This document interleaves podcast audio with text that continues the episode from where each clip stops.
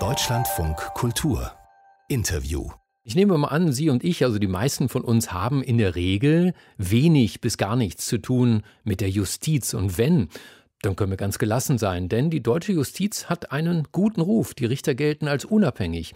Wer allerdings rassistisch verfolgt wird, kann offenbar andere Erfahrungen machen mit der Justiz. Zwei Rechtsanwälte haben darüber nun ein Buch geschrieben. Beide vertreten regelmäßig die Opfer und Hinterbliebenen von rechter Gewalt. Einer der Autoren ist der Strafrechtler Mehmet Daimagüler. Guten Morgen.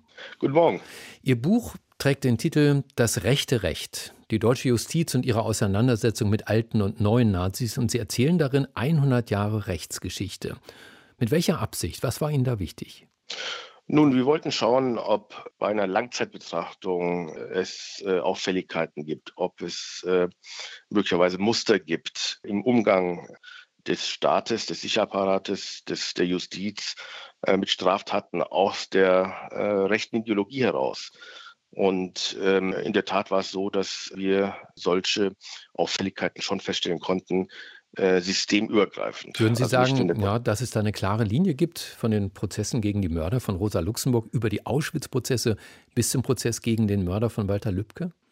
Keine Linie im Sinne eines äh, lineal gezogenen Striches, aber man entdeckt schon, dass äh, wenn es um Taten von rechts geht, es eine andere Haltung gibt, als wenn es von Taten, ich sag mal, von links gibt. Ja, und das lässt sich schon feststellen. Wie sieht diese Haltung aus?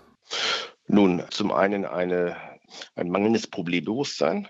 Also äh, Aktivitäten von äh, rechts werden als weniger staatsbedrohend, staatszersetzen und damit auch als weniger gefährlich eingesetzt. Dann auch äh, hin zu einem nachsichtigen äh, Umgang im Verfahren bis hin eben zu milden Urteilen. Haben Sie Beispiele dafür? Nun, wir haben ja in der jüngsten Zeit äh, Verfahren gehabt, wie das NSU-Verfahren. Ja, und äh, da der Umgang mit dem angeklagten Eminger, den ich für einen gefälschten Nazi halte, äh, war schon verblüffend. Wir hatten den An Anschlag auf das äh, Flüchtlingsheim Ende der 90er Jahre in Lübeck gehabt, äh, wo äh, einem Reflex folgend einer der Bewohner beschuldigt wurde, offenkundig äh, mit der Tat verwickelte Neonazis aber nicht weiter belangt wurde. Wir hatten den Umgang mit den Anschlägen und den äh, Pogromen äh, in Rostock, äh, wo im Grunde genommen zehn Jahre herum prozessiert wurde und gar nichts bei rauskam. Das sind Beispiele aus der jüngsten Vergangenheit, aber wir haben auch ähnliche Beispiele aus der Vorkriegszeit und Beispiele äh, in der Frühphase der Weimarer Republik. Welche Gründe vermuten Sie dahinter? Also warum sollte die deutsche Justiz mehrheitlich sagen wir mal, auf dem rechten Auge blind sein? Nun, ich glaube, das hat einfach mit zweierlei zu tun. Zum einen mit was zu tun? Äh, mit, mit zweierlei. Mhm. Einmal der soziologische Hintergrund des äh, Sicherheitsapparats der Richterschaft, insbesondere an sich. Äh, wir haben es äh, mit Menschen zu tun, die selber eher aus einem konservativen, äh, staatsgläubigen Milieu stammen. Wir haben es mit Menschen zu tun, die auch schon aus dem Elternhaus mehrheitlich davon ausgehen, dass die Gefahr von links kommt, nicht von rechts. Rechte Demokratiebedrohungen äh, wurden insbesondere auch in der Weimarer Republik als nicht staatsgefährdend eingesetzt, sondern staatsbejahend, staatsfördernd. Und all das hat in einer Melange dazu geführt, äh, dass man eine erstaunliche Langmut gegenüber der Gefahr von äh, rechtsradikalen, rechtsextremen Akteuren gezeigt hat.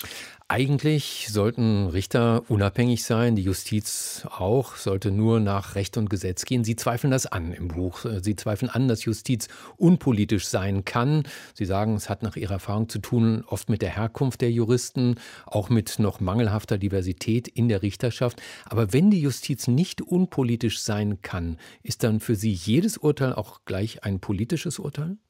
Nun ja, also Gesetze sind ja in, äh, in Paragraphen gegossene politische Willensentscheidungen. Das ist eine. Ja, natürlich ist Gesetz auch politisch. Nein, was ich von der, was mir hoffen würde, ist, dass von der Justiz äh, so etwas wie ein äh, neutraler, ein objektiver Blick auf den vor ihnen liegenden Fall geworfen wird. Also diese Objektivität, die ja immer behauptet wird, aber die sich in der Realität eben selten zeigt äh, politische Justiz im Sinne von der Jutz, äh, Nutzung und dem Missbrauch einer Justiz zur Verfolgung politischer Ziele, davon spreche ich hier nicht. Ich spreche davon, dass die Behauptung, wir sind neutral und behandeln jeden Fall, gleich, dass diese falsch ist.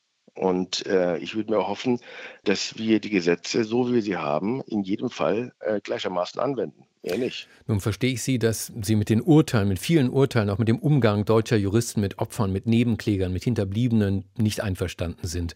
Aber was tun? Sollte man das ausgleichen, dem Zeitgeist anpassen, die Richterschaft diverser aufstellen, stärker auf die Herkunft der Richter achten? Würde das was ändern? Das wäre doch schon mal ein guter Anfang. Aber ich würde mir äh, Folgendes wünschen. Ich meine, wenn wir uns äh, eine, eine, Straftat anschauen oder dieses Gerichtsverfahren.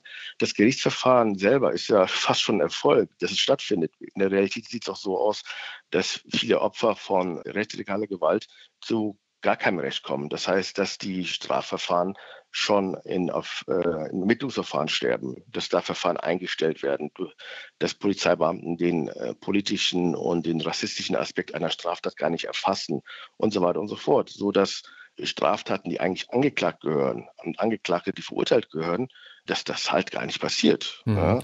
Nur wenn, wenn die Politik jetzt stärkeren Einfluss nähme, zum Beispiel auf die Herkunft von Richtern, auf die Herkunft von Juristen, würde das den Richterberuf und erst recht die Richter nicht umso mehr politisieren?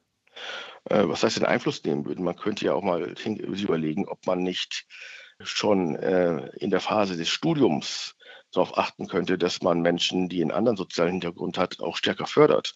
Es geht ja nicht darum, dass man die einen ausschließt. Es, es würde ja schon helfen, wenn man die anderen fördert. Aber wissen Sie, man könnte ja auch sich hinstellen und sagen, was wir zunächst brauchen, ist ein äh, Problembewusstsein. Ja? Äh, Im Moment ist es doch so, dass die Richterschaft äh, vor allem äh, gar nicht das Gefühl hat, dass hier ein Problem vorliegen könnte, wenn ihr im Saal fünf Berufsrichter äh, stehen und alle einen bürgerlichen und großbürgerlichen Hintergrund haben und möglicherweise blinde Flecken haben in der Beurteilung der Fälle, die vorliegen. Momentan wird also alles immer so getan, als hätten wir es hier mit einer Richterschaft zu tun, äh, die die Gesellschaft widerspiegelt, was nicht der Fall ist. Gemeinsam mit Ernst von Münchhausen hat er deutsche Verfahren gegen rechte Gewalt aus den letzten 100 Jahren analysiert. Das Buch, das dabei rausgekommen ist, trägt den Titel Das rechte Recht vom Strafrechtler Mehmet Daimagüler. Ihnen danke für das Gespräch im Deutschlandfunk Kultur. Vielen Dank.